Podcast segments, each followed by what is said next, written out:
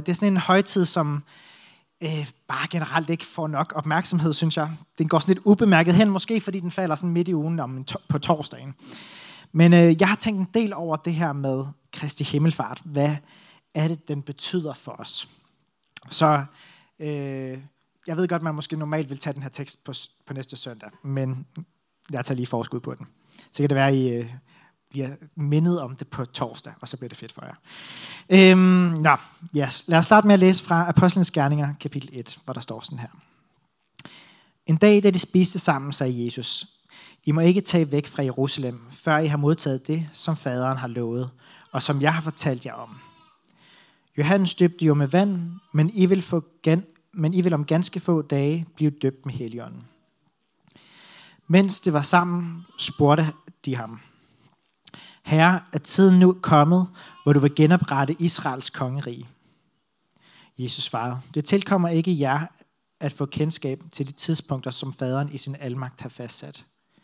Men I skal modtage en ny kraft, når helgen kommer over jer. Og så skal I bringe budskabet om mig til Jerusalem, til hele Judæa og Samaria, ja helt til verdens ende. Derefter blev Jesus løftet op fra jorden, mens de så på det, og han forsvandt ind i en sky. Som det nu blev ved med at stige op mod himlen for at se, hvor han blev af, stod der pludselig to hvidklædte mænd hos dem. Mænd fra Galilea, sagde de. Hvorfor står I og stiger op i luften?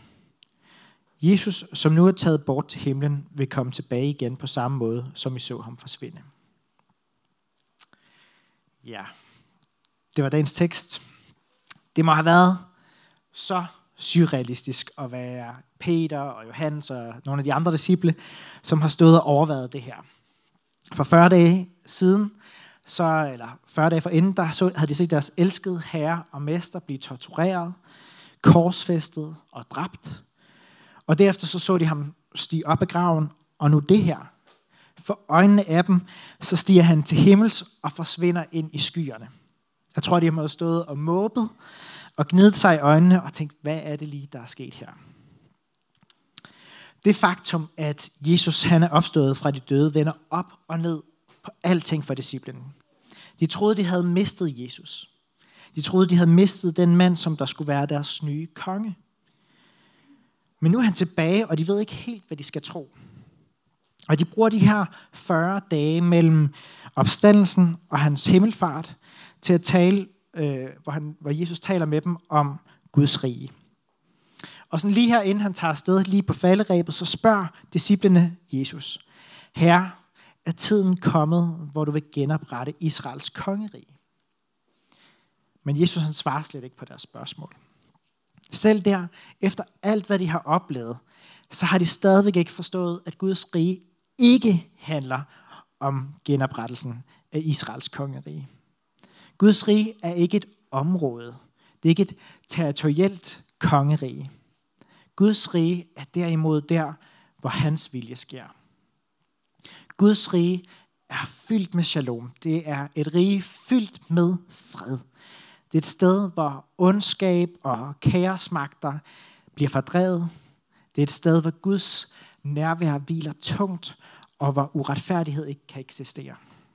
I Guds rige er der genoprettelse, forsoning, helbredelse og tilgivelse. Og Jesus han viser os det i evangelierne igen og igen. Et, han viser igen og igen et Guds rige, som er fuldstændig vendt på hovedet. Et rige, hvor fattige og udstødte og marginaliserede, de bliver mødt med kærlighed. Et rige, hvor ufuldkommende mennesker bliver tilgivet og genoprettet. Et rige, hvor syge bliver helbredt. Men som sagt, så svarer Jesus ikke rigtigt på deres spørgsmål om, at han er kommet for at genoprette Israels kongerige. Men til gengæld så farer han til himmels lige umiddelbart bagefter. Og jeg tror, at det er Jesu sådan kryptiske og finurlige måde at svare disciplene på. Fordi der er nemlig noget, som jeg synes, der er ret interessant. Og det er, når man ser på jødisk og romersk kultur. Fordi så forstår man lige pludselig konteksten for øh, Jesu liv og hans måde at agere på på en helt anden måde. For der er rigtig mange små detaljer, som gør, at historien, øh, gør historien i Bibelen endnu rigere og giver dem en ekstra dimension. Og en af dem, det er, at Julius Caesar han døde i år 44 før Kristus. Og kort tid efter hans død, så var der en stor komet, som kunne ses på himlen i hele syv dage, øh, både om dagen og om natten, og det er faktisk en af de største kometer i nyere tid.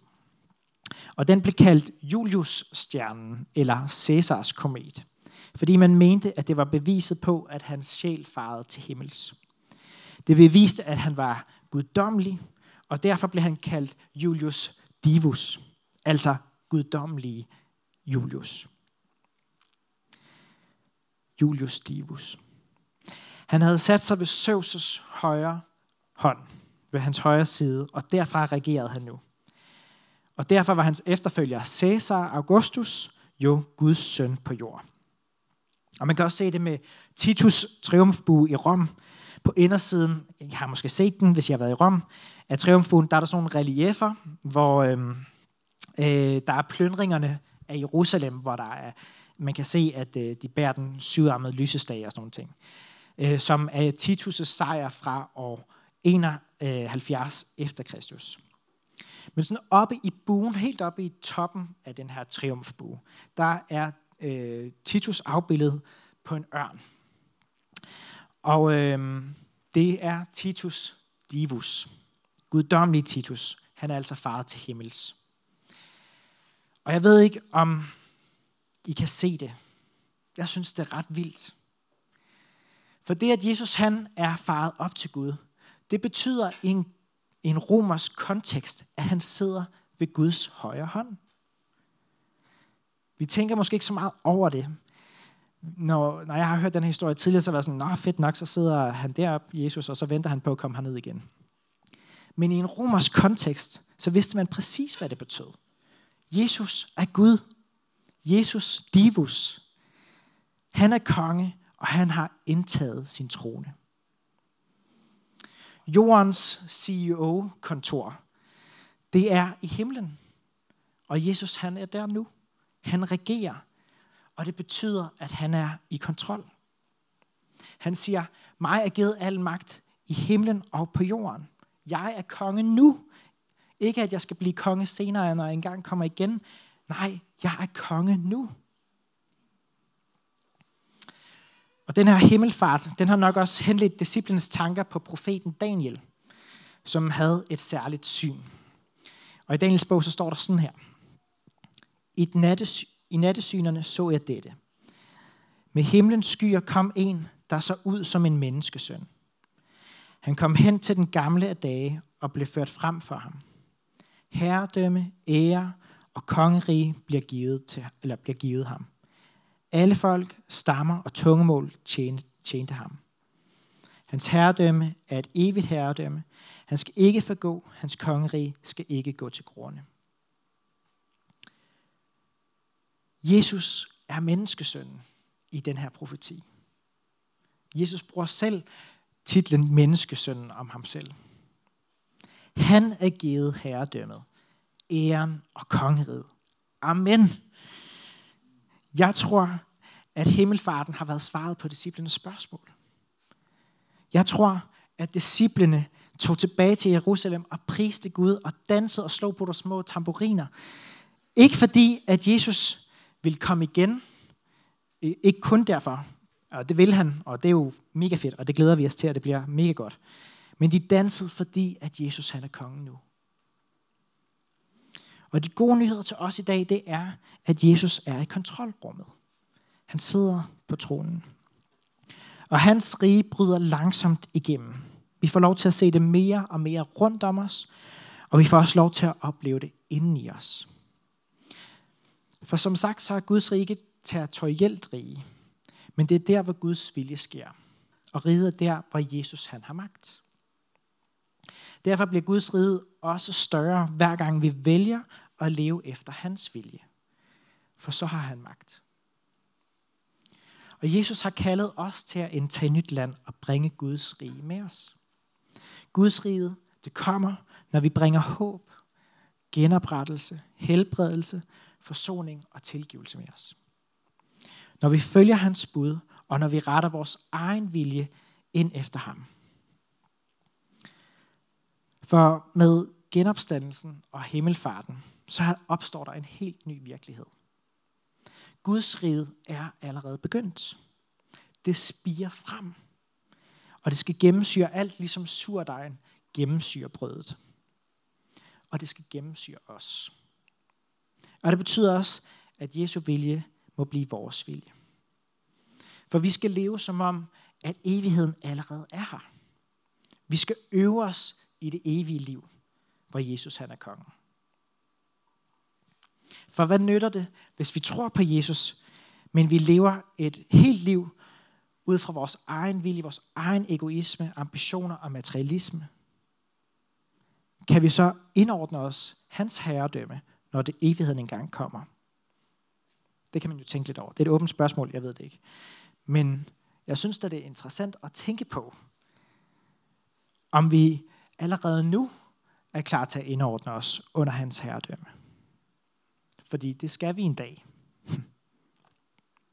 Og jeg tror på, at det gode liv, det er at indordne os under ham. Når vi undskylder, når vi tilgiver, når vi hjælper, når vi giver gavmildt ud af det, vi har, når vi hviler, når vi nyder skaberværket, når vi elsker vores venner, og når vi elsker vores fjender. Det er der, vores vilje går op i hans. I min netværksgruppe, så talte vi på et tidspunkt om, her for nylig, om Gud har en plan for os. Og jeg tror, at vi alle sammen har en rolle at spille. Jeg tror, at vi er velsignet for at være en velsignelse for andre. Og jeg tror på, at du har en helt unik flavor, hvormed du kan afspejle Guds rige. Om det så er med kunst, eller gennem politik, eller gennem musik. Om det er på hospitalet, om det er på skolen, i fodboldklubben, på plejehjemmet eller asylcentret. Uanset hvor du er sat, så er der et kald til dig om at bringe Guds rige med dig. Hans shalom. Og jeg er 100% sikker på, at Gud han vil bruge dig, hvis du overgiver dig selv til ham. Og hvis du er villig. Og det er ikke altid let, øh, selvom hans rige det er godt. Og det kan jeg selv skrive under på. For omkring øh, seks år siden, jeg tror ikke, jeg har fortalt den her historie før faktisk, men for omkring seks år siden, så læste jeg en bog af Dietrich Bonhoeffer, som hedder Efterfølgelse. Og den er lidt tung, men den ramte mig bare virkelig hårdt i mellemgulvet, hver gang jeg læste et kapitel. Og det gjorde jeg om aftenen, lige inden jeg skulle i seng, øh, og lige inden jeg skulle sove, og det endte med, at jeg tit faldt grædende i søvn i den periode, fordi jeg simpelthen var så udfordret af bogens indhold. Og der var særligt et kapitel, som ramte mig øh, lige i mellemgulvet, som ramte mig virkelig hårdt. Og det handlede om den rige unge mand, som kommer til Jesus, som vi kan læse om i Matteus evangeliet. Og manden spørger Jesus, hvordan han kan få det evige liv. Og Jesus svarer ham, at han skal overholde de ti bud, og han skal elske sin næste som sig selv. Og den unge mand, han svarer, jeg har gjort det alt sammen, men hvad mangler jeg så? Og så kommer det, der er tricky. Så Jesus han svarer, du skal sælge alt, hvad du ejer, give det til de fattige, og så kom og følge mig. Og den unge mand, han bliver bedrøvet. Han går væk derfra, fordi han er en meget velhavende mand. Og Dietrich Bonhoeffer her, han skriver så i en bog, hvorfor gælder det så ikke os i dag? Siger Jesus ikke til os, at vi skal sælge alt, hvad vi har, og give det til de fattige, og så komme og følge ham? Han skriver, at vi så ofte gør det til et hypotetisk spørgsmål. Det handler om, om vi er villige til at sælge alt, hvad vi ejer. Det betyder selvfølgelig ikke, at vi rent faktisk skal gøre det. Det handler om hjertets indstilling. Og på den måde, så skyder vi ligesom bolden til hjørne, og så spekulerer vi ikke så meget mere over det. Men Dietrich Bonhoeffer, han øh, lader sig ikke slippe så let. Han skriver, at Jesu ord ikke var ment hypotetisk. Den rige unge mand, han skulle sælge alt, hvad han ejede. Det var ikke et intellekt forsøg på at udfordre os lidt. Jesu ord gælder sådan set også os i dag. Vi er som den rige unge mand, som holder fast i det, som vi har kært, og som vi ikke vil slippe på for at følge Jesu fodspor. Og Dietrich Bonhoeffer, han tog faktisk den her historie meget alvorligt. Han var villig til selv at opgive alt, hvad han ejede og havde kært, for at gøre det, som han troede på. Han levede i Tyskland under Hitlers regime, og der gjorde han alt, hvad han kunne for at gøre modstand mod nazisterne. Og det førte til, at han blev arresteret, og til sidst så døde han i en koncentrationslejr. Så Bonhoeffers teologi, den er bestemt ikke let købt. Han levede det med død, levede hans egen teologi ud med døden som konsekvens. Og det provokerede mig sindssygt meget, og det udfordrede mig helt vildt. Derfor græd jeg aften efter aften, fordi jeg vidste, at Jesus, at hans ord faktisk også udfordrede mig, og de også hjalp mig. Jeg kunne ikke bare sparke det til hjørne, men jeg måtte forholde mig til det. Og en aften, der kunne jeg simpelthen ikke sove mere. Jeg blev nødt til at lægge mig fladt ned på gulvet om midt om natten og overgive mig selv til Jesus. Jesus, du har mig. Jeg er din.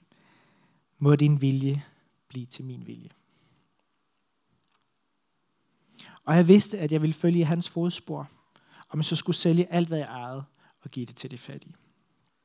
Og jeg tog det meget bogstaveligt. Så jeg gik i gang med at undersøge, hvordan jeg kunne bo på gaden som hjemløs. Og det tror jeg ikke, jeg har vidst, men det gjorde jeg.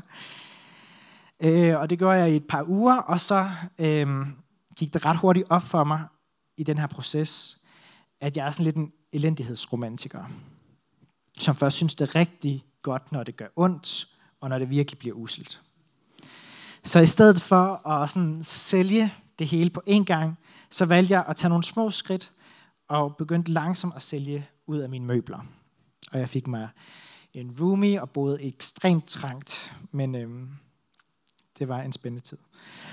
Og på et senere tidspunkt i den her proces, som strækker sig over et par år, så har jeg så på et tidspunkt lejet min lejlighed ud og bor så selv ude i en kolonihave i sådan et uisoleret skur på 8 kvadratmeter uden bad og toilet. Så jeg tissede i en pusk og øh, tog bad i Fitness World.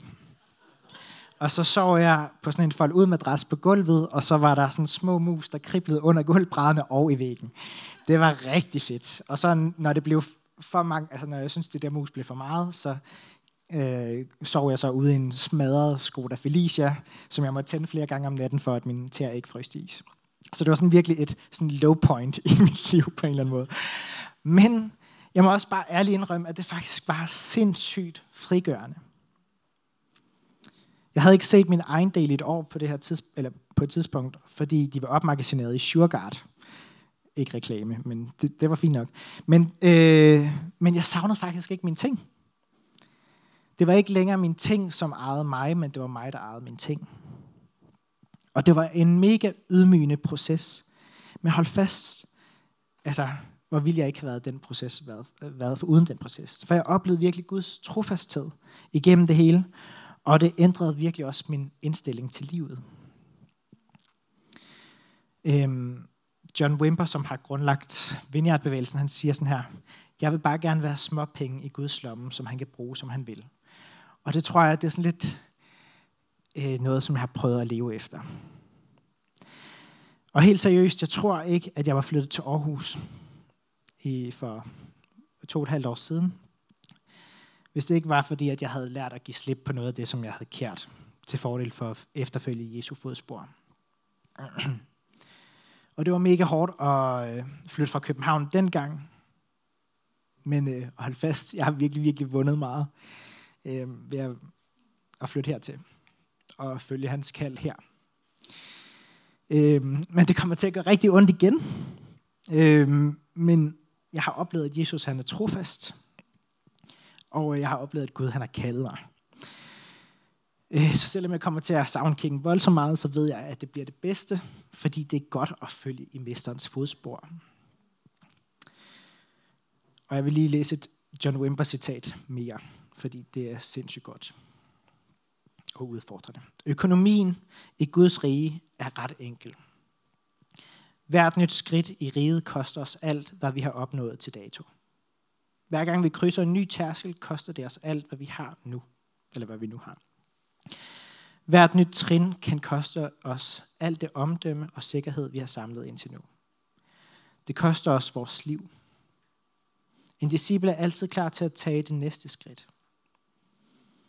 Hvis der er noget, der karakteriserer kristen modenhed, er det viljen til at blive ved, eller viljen til at blive en begynder igen for Jesus Kristus.